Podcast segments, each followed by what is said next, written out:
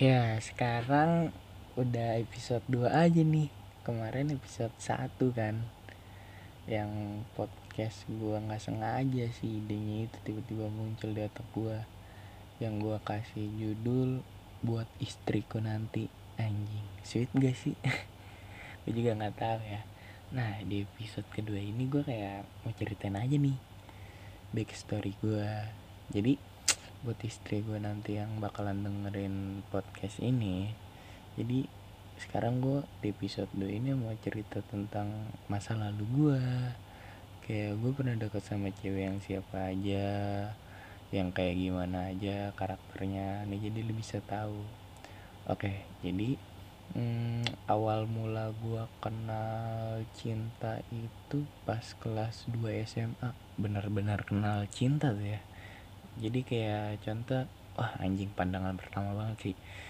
Kayak lu pernah kan ketemu orang gemeter ngomong gelagapan kayak bener-bener jantung debar-debar pas ketemu. Jangan kan aduh gimana ya?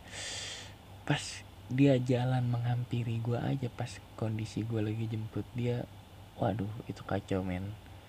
Kacau jantung serasa mau copot dak dik duk cenet cenet tapi kayak sweet banget. Nah jadi cinta pertama gue itu pas kelas 2 SMA jadi ya kenal cewek mah dari SMP juga kenal cewek tapi cuman kayak baru tahu doang gitu. Kayak dulu kan orang-orang kayaknya naksir sama cewek ya sekedar naksir gitu. Kayak anjing gue kayaknya suka nih sama dia. Entah itu cantik apa gimana entah itu tipe lo apa gimana. Nah jadi pas di SMP itu gue naksir sama cewek ya cuma naksir sekedar mengagumi gitu. Gue nggak berani kayak bilang suka atau cinta nggak berani. Jadi kenapa dulu banyak ada pemuja rahasia kayak gue karena dulu banyak orang yang suka tapi malu untuk ngungkapin rasa. Tapi nggak berani buat ngungkapin rasa. Kayak gitu. Makanya dulu kenapa banyak pemuja rahasia? Karena itu banyak yang nggak berani ngungkapin rasa ngungkapin suka ngungkapin cinta. Nggak ada yang berani. Nah SMP tuh gue begitu tuh. Nah next pas gue kelas 2 SMA gue deket nih sama cewek. Dia anak SMK gue anak SMA posisinya gue kelas 2 dia kelas 1 tuh. Nah seru aja sih. Gue sama dia beda 2 tahun. Tapi gue lagi itu ngejalanin posisi gue umur 16 dia 14 naik ke 15 deh ulang tahun ke 15 deh kalau nggak salah ya itu ya. Nah ya emang bocah banget sih tapi waduh gue kalau ngingat masa itu agak-agak gimana ya kok flashback ya? Ya bener-bener kayak sinetron alur ceritanya asli. Jadi pernah nih seketika gue ngajak dia beli minuman malam-malam. Jadi gue jemput dia ya kan beli es coklat. Terus pertama kali kita ke toko es coklat itu nah sampingnya ada yang lagi hajatan dangdutan. Kayak kita keberisikan aja gitu. Enggak risih cuman kayak keberisikan aja. Jadi kalau misalnya ngomong kayak kalah gitu sama suara musik dangdut yang lagi dinyanyiin sama biduan ya. Nah terus jangan deh kata dia. Jangan beli di sini deh. Coba yuk kita cari lagi. Kita cari nih. Cus ke depan tutup toko coklat yang di depannya juga yang satu cabang itu maksudnya. Nah kita cari lagi nih yang sesama jenis meskipun bukan coklat yang penting es. Kayaknya mau minum doang deh udah makan. Soalnya udah abis dari apa ya makan malam sama keluarganya di luar juga. Terus kayak kita cari lagi tutup lagi terus kita cari lagi mati lampu mati lampu. Jadi kota Tangerang kan gue tinggalnya di Poris nah jadi sebagian besar Poris lagi itu mati lampu. Nah kita jalan tuh terus naik motor terus nggak ada nggak ada nggak ada. Mau tau gak kita akhirnya beli di mana? Di tempat pertama yang nggak jadi beli yang di samping orang dangdutan. Aneh kan? Sampai sekarang gue nggak habis pikir aja gitu kayak ketawa-tawa aja kalau inget. Kok anjing ngapain ya kita muter-muter ya kalau ujung-ujungnya beli di tempat pertama? Kocak sih parah. Nah yang kedua waduh gue masih inget ketika momen pertama kali gue ngejemput dia buat ngajak berangkat sekolah bareng itu posisinya kondisi cuaca gerimis cuy. Anjing gerimis. Gue datang kan nih bu motor sama pakai jaket. Jas nah dia itu datang kan kita janjian di depan gang itu. Nah dia itu datang di jalan menghampiri gue bawa payung. Anjing kocak banget bawa payung. Terus pas dia udah datang aduh buat pertama kali ini nih ya persen persen gue ngeliat dia gitu. Apalagi pas ngomong eh ngapain bawa payung sih? Taruh aja di tas nih pakai jaket gue gue jadi mendadak tiba-tiba badan gue otomatis ngebukain jaket terus kan sama-sama pakai batik kan kita gue pakai jaket terus jaketnya gue buka terus gue kasih ke dia anjing kayak si kayak sinetron banget gak sih? Itu nggak nggak terlintas di pikiran gue loh kayak nggak gue persiapin gitu dari rumah gue pakai jaket tiba-tiba gue mau ngasih deh ke dia enggak nggak ada nggak ada pikiran sampai itu terus gue kasih ke dia anjing itu momennya sweet banget sih anjir. Oh parah sih. Jadi itu posisinya bibir gue bener-bener kaku semua kata-kata di ujung lidah tapi nggak ada yang bisa keluar itu kalau misalnya kata-kata itu bisa keluar mah dalam hati gue udah ngomong kayak gini wah anjing lu wanita tercantik pertama yang pernah gue temuin sih. Terus yang kedua gue mau bilang ini ini jaket gue kasih biar nggak apa-apa lu yang pakai nanti kan biar gue aja deh yang kena hujan maksudnya gitu ya. Nanti kan lu nggak sakit kayak gitu. Kayak gue nggak mau lah lihat ngeliat cewek yang gue suka terluka gitu. Aduh terluka. Bukan terluka sih lebih tepatnya apa ya kayak kita mm, mencegah aja gitu. Mencegah penyakit biar dia nggak sakit nggak apa-apa pakai jaket ya. Ujung-ujungnya gerimis-gerimisnya kena muka juga merambut kan. Nah terus jalanlah kita ke sekolah. Cas udah jalan. Jalan-jalan-jalan sampai berapa bulan gitu gue sama dia. Nonton juga nih film ADC 2 ada pandangan cinta tuh yang Rangga Cinta. Nonton kan cas itu pertama kalinya juga gue nonton sama cewek bareng ke bioskop. Buat pertama kali tuh.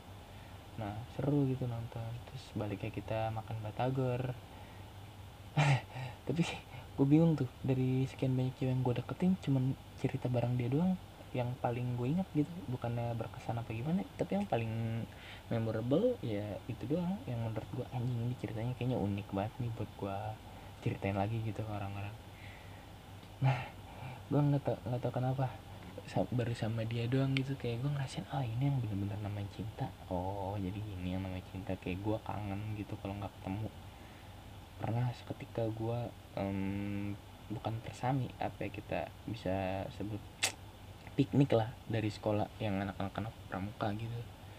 Iya yang apa sih namanya yang ada jurit-jurit malam gitu. Iya kita kayak bukan study tour jatuhnya kayak apa kayak, kayak piknik lah gitu ke Bogor.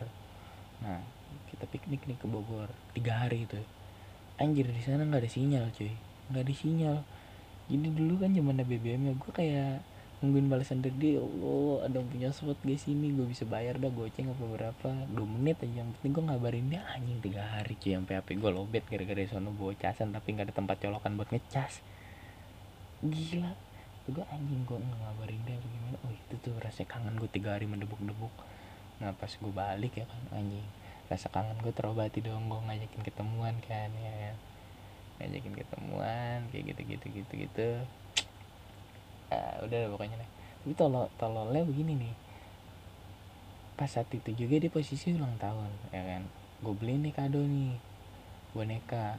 Nah di mana boneka itu gue lihat gara-gara gue tahu wallpaper handphonenya. Nah jadi wallpaper handphone itu kan boneka itu. Nah gue beliin lah. Siapa tahu dia suka kan. Nah pas gue beliin blok gue lagi tuh emang gue nggak lagi lagi pas itu nggak jago bikin kata-kata apa gimana. Belum belum belum bisa nulis juga gue maksudnya belum ada pikiran buat nulis ya. Maksud gue kalau misalnya dia gue kasih hadiah ya at least dia tau lah itu dari gue eh pas gue pikir-pikir anjir goblok juga ya kalau gue nggak ngasih kertas atas nama pengirimnya dari gue atau gimana. Soalnya kan dia nggak tahu ntar dia curiganya itu dari mantan apa gimana. Jadi gue sampai jam satu malam gue di depan rumah dia gue bilangnya kayak speak speak apa ya mau nginep di rumah temen lah yang dekat-dekat rumah dia. Pasti mungkin cuma ngasih hadiah dan dan dia nggak mau keluar dan gue udah kayak maling aja cuy. Gue ke rumahnya terus gue lemparin tuh itu ke gerbang rumahnya apa boneka itu. Sampai ada bapak kan main catur dua orang gue sampai diliatin gitu kayak disangka maling. Habis itu gue langsung cabut naik motor. Nah dari situ terus kayak respon dia beda aja gitu. Kayak gue lebih dicuekin eh gue dinasihatin gini sama sahabat gue tuh Shodan bilang kayak gini sialan banget sih nasihat nasihat terburuk yang pernah gue alami dalam hidup gue dan kalau misalnya gue mau balik lagi untuk memperbaiki hidup gue gue nggak mau ngikutin atau nurutin apa ya namanya usulnya dia lah pada saat itu. Dia ngusulin gini ya lah cewek mah lu blok aja. Kalau misalnya dia nyariin lu itu tandanya dia sayang sama lu. Nah kan pada saat itu gue awam ya sama cewek. Gue nggak tahu cinta gue nggak tahu tentang dunia asmara gue nggak tahu tentang dunia pacaran. Gue blok nih gue ikutin nih. Apa katanya dia? Gue kira BBM gue bakalan di invite lagi dong atau gue dicariin. Ternyata enggak cuy. Anjing enggak. Jadinya gue kayak lost contact aja gitu selama dua bulan. Eh dia malah pacaran sama orang anjir. Wah di situ pas gue ngeliat momen dia ngepost foto sama pacarnya wah nangis lu gue di kamar. Parah gila.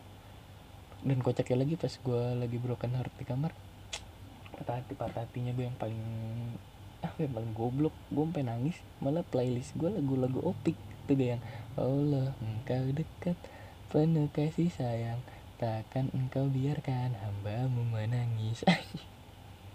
Lagu opik di satu orang-orang lagunya. Apa ya bener-bener yang segmented banget kan? Tentang patah hati tapi gue lagunya lagu opik anjir. Lagu opik cuy. Yo Pianuno oke okay lah buat patah hati buat patah hati kayak gitu. Nah tapi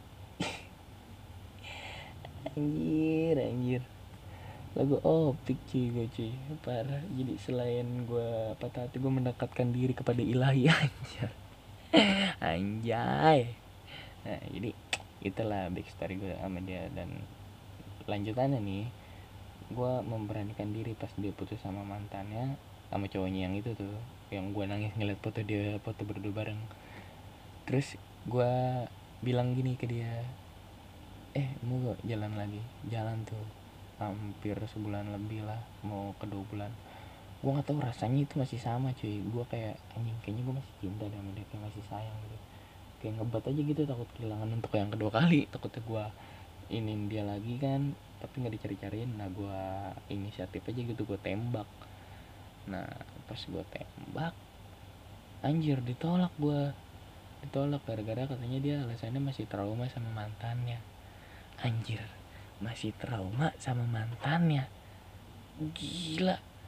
Parah banget. Gue dipukul rata cuy sama mantannya. Ya maksud gue kalau misalnya dia trauma sama mantannya ya ngapain dia apa ya ngapain dia nganggap gue atau ngejudge gue bakalan ngelakuin hal yang sama kayak mantannya dulu pernah dilakuin ke dia gitu.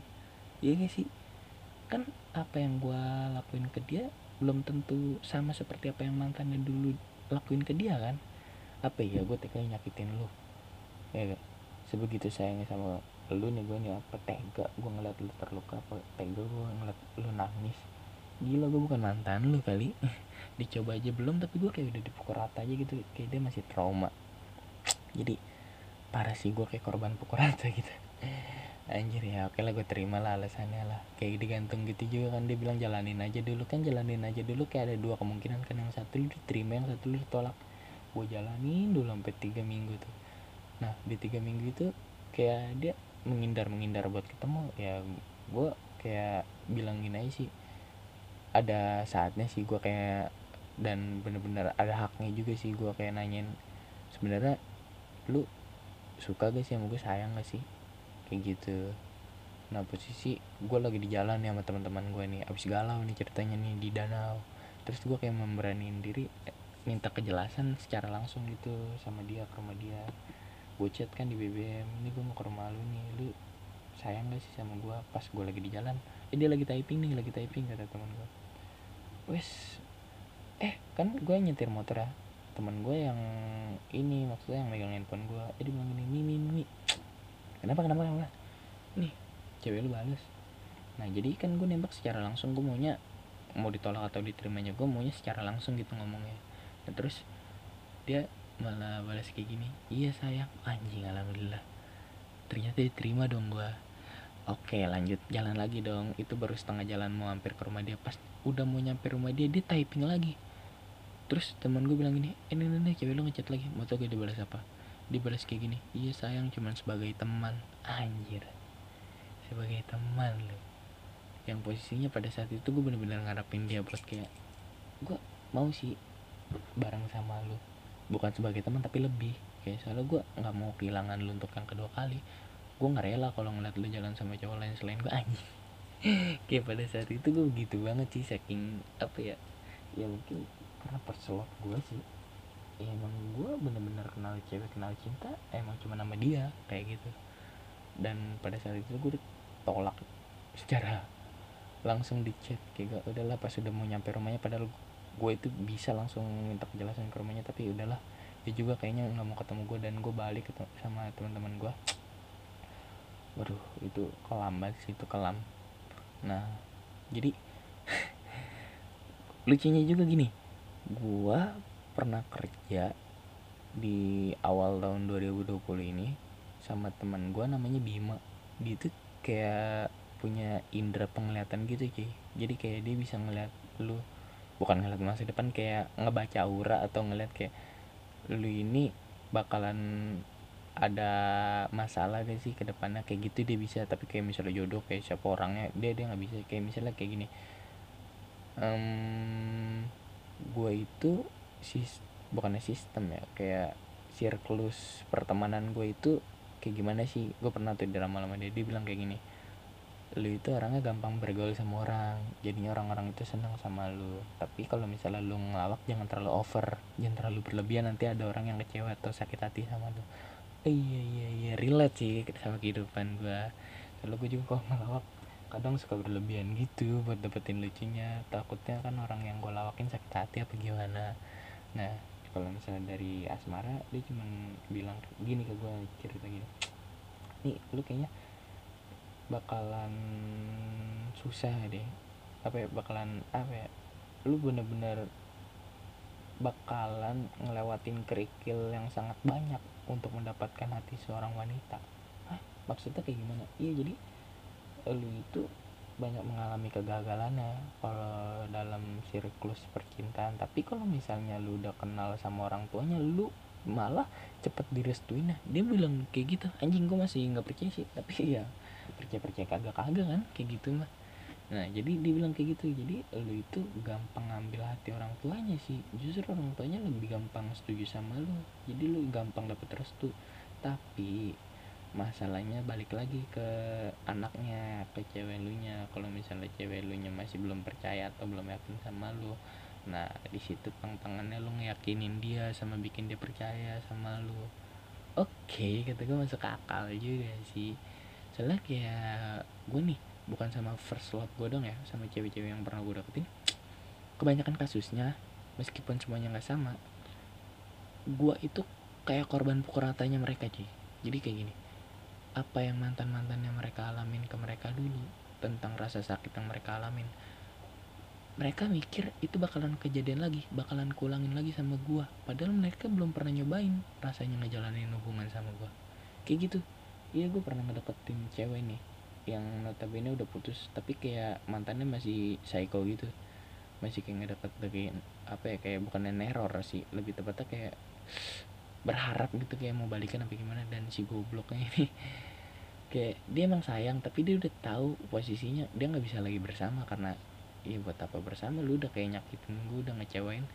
Basi juga gak sih kalau dilanjutin? Kayak gue malah memperburuk situasi kondisi gue sendiri dan gue bilang kayak gini ya udah kalau misalnya lu nggak yakin sama gue apa gimana mah tapi satu jangan lu pukul rata sama mantan lu. Lu kira gue sama beda kali. Ya dari secara fisik aja beda meskipun kelaminnya sama ya panjang pendek aja beda. Iya yeah. kayak gitu sih. Nah gue nggak tahu kenapa kayak anjing kebanyakan cewek ya pukul rata gitu kasus mantan mantan itu ke gue jadi gue merasa jadi korban. Merasa jadi korban aja gitu. Nah jadi itu sebagian besar dari cerita gue sih. Jadi ya lu gimana nih? Tertarik gak buat ceritain tentang masa lalu lu ke gue ya lu kan istri gue gitu nanti ke depan. Maksud gue kan alur cerita gue begini nih ini baru sebagian sih nanti gue ceritain detail-detail sih pas kita mau tidur bareng gitu di kasur setiap malam. Kalau misalnya kita mau tidur kita cerita banyak tentang masa lalu tentang apa ya tentang kejadian hari ini tentang uh, masalahnya kita ngurusin anak hari ini. Nah nanti kita bakalan cerita apa kita podcastin tuh kayak yang di episode satu gue bilang. Seru juga kan nanti kayak kita ngomong nih gak sengaja aja udah ke record. Seru kan? Nggak tahu sih mudah-mudahan aja seru ya cerita gue ya. Nah kalau cerita lu kayak gimana nih lo mantan mantan lu?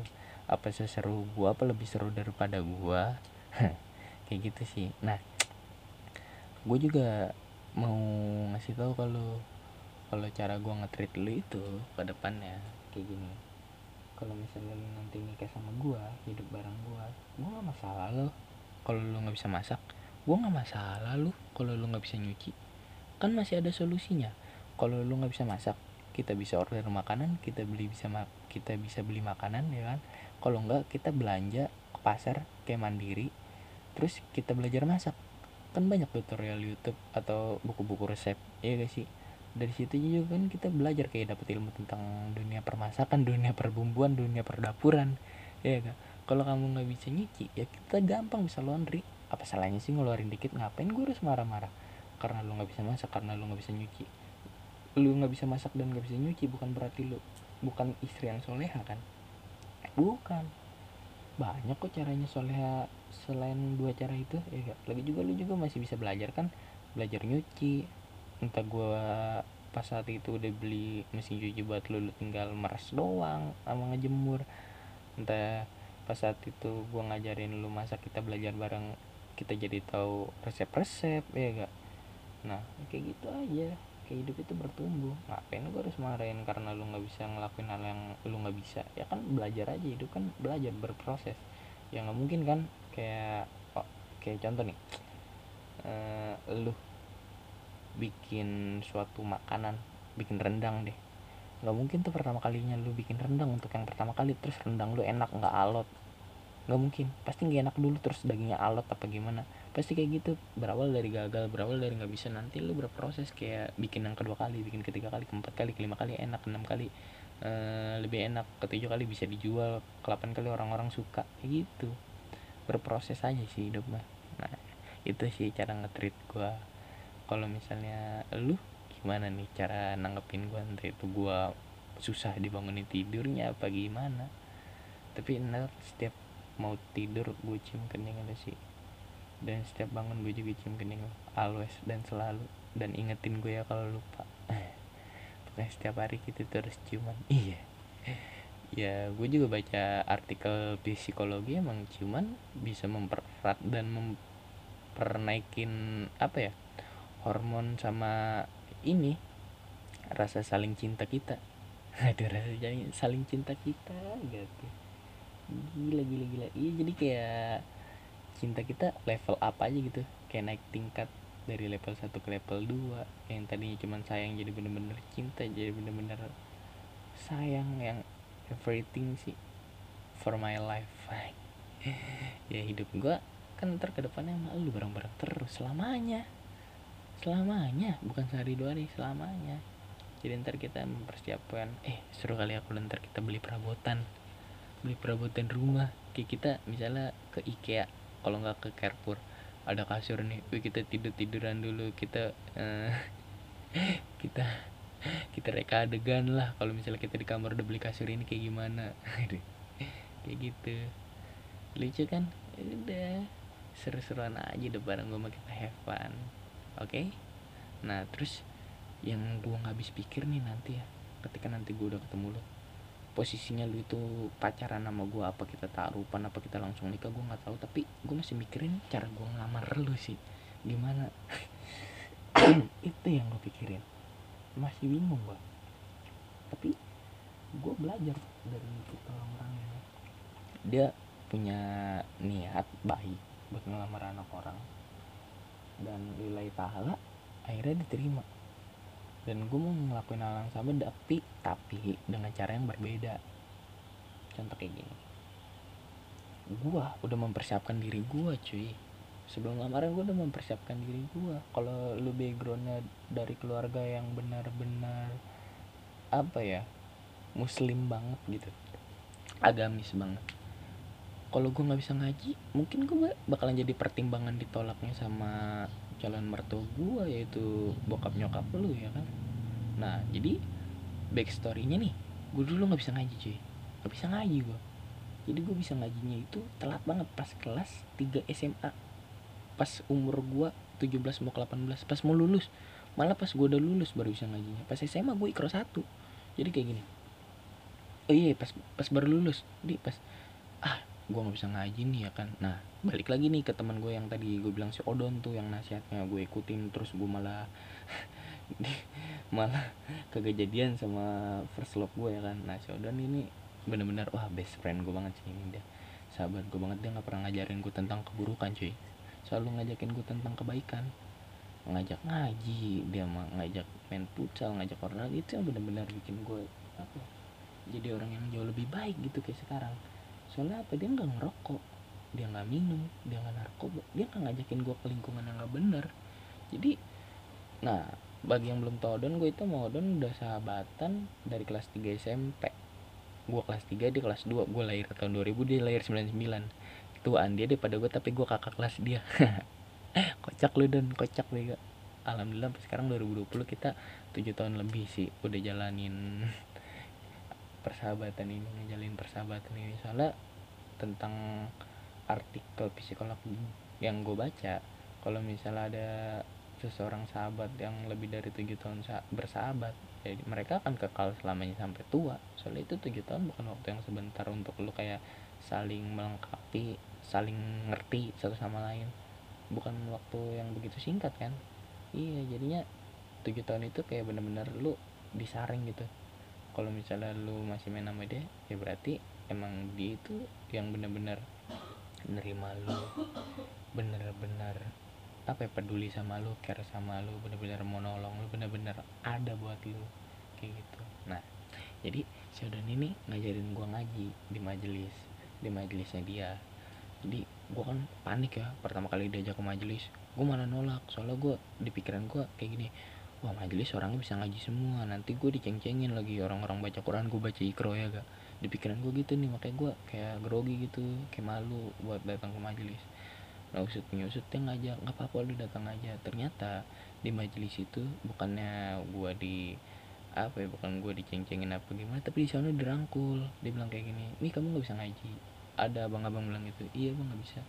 Betul kami abang juga awalnya nggak bisa ngaji dari majelis ini. Iya soalnya abang itu punya niat ngaji gara-gara lagi pas storynya nih lagi pas nenek abang meninggal. Semua cucunya bisa ngajiin kecuali abang. Maksudnya semua cucunya bisa baca yasin kecuali dia. Dia nggak bisa ngaji. Dia nggak bisa baca yasin lah. Ngaji aja nggak bisa dia bilang. Nah dari situ abang nangis. Kenapa pas nenek abang meninggal abang nggak bisa ngaji gitu? Dan dari situ abang kayak punya niat abang mau belajar ngaji. Alhamdulillah nih dua bulan lebih abang dari kelas satu sampai sekarang bisa ngaji. Nah gue kayak termotivasi gitu dari cerita dia gitu mudah-mudahan nih gue bisa ngaji juga sama apa yang kayak dia ngerasain dulu. Nah bener-bener di majelis itu kayak dirangkul. Yang tadinya orang ngaji satu ayat satu ayat gue keringetan lagi pas orang-orang baca nih. Terus berikutnya gue kan anjing patah-patah tuh gue baca Quran. Karena pas lulus SMA gue uh, itu masih ikro gue gue masih ikro tiga apa ikro dua gitu lupa. Gue lulus SMA gue ngelamar kerja. Nah bangsatnya lagi. Gue satu kerjaan sama mantannya. First love gua cuy. Kaget gua. Gua tau mantannya dia gara-gara jadi kayak gini dia lagi istirahat kerja nih break makan siang bareng gua. Terus handphonenya nggak sengaja lagi lihat ini apa namanya insta story.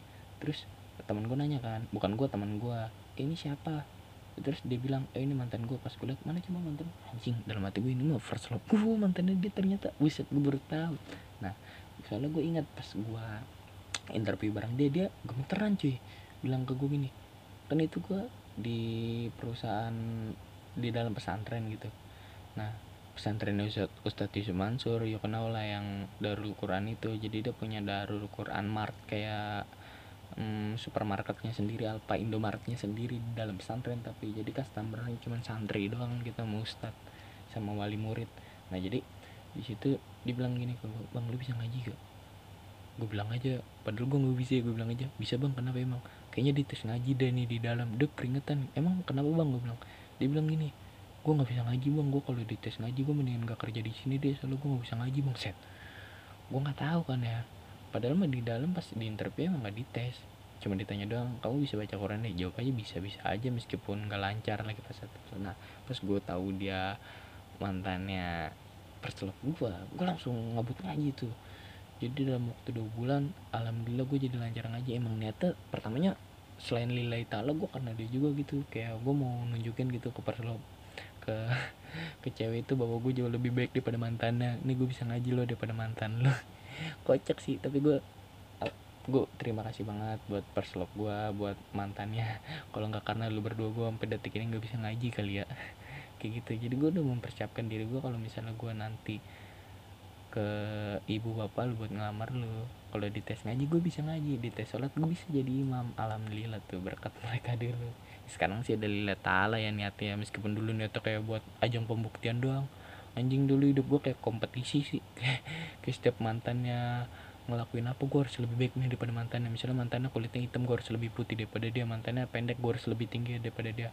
Mantannya uh, biasa aja gue harus lebih wangi daripada dia. Gue harus lebih daripada dia. Kayak jam pembuktian gitu hidup gue dulu. Gue belum kayak kompetitif banget sih gue tolong emang lagi pas labil tuh. Nah jadi kalau misalnya nanti orang tua lo ngetes gue ngaji atau ngetes gue sholat ya alhamdulillah sih. Sekarang sekarang bisa. Asal jangan nyuruh pas surat al-baqarah gitu. Abis al-fatihah al-baqarah. Ya janganlah kayak surat-surat pendek aja ya apa ya. Ya mudah-mudahan aja orang tua itu tipe kalau orang yang orang tua yang asik lah orang tua yang menyenangkan. Jadinya juga sama-sama have fun buat kayak gue ngejalanin hubungan sama lu. Mereka setuju mereka restuin dan apa ya nggak banyak kendala lah tentang kisah asmara kita atau tentang restu kita kayak gitu. Udah ya part 2 nya cukup sampai di sini. Nanti kan kebanyakannya kita ceritanya nanti pas lagi di kamar pas lagi di kasur berdua sebelum tidur oke? Okay? nanti deh gue bikin episode tiganya. Episode dulu deh ya sampai sini dulu. Oke okay, gue juga ngantuk nih soalnya HP gue lau sih 21% tuh mau gue charger dulu oke? Okay? bye bye hmm, buat istriku nanti. Kecep dulu hmm, dadah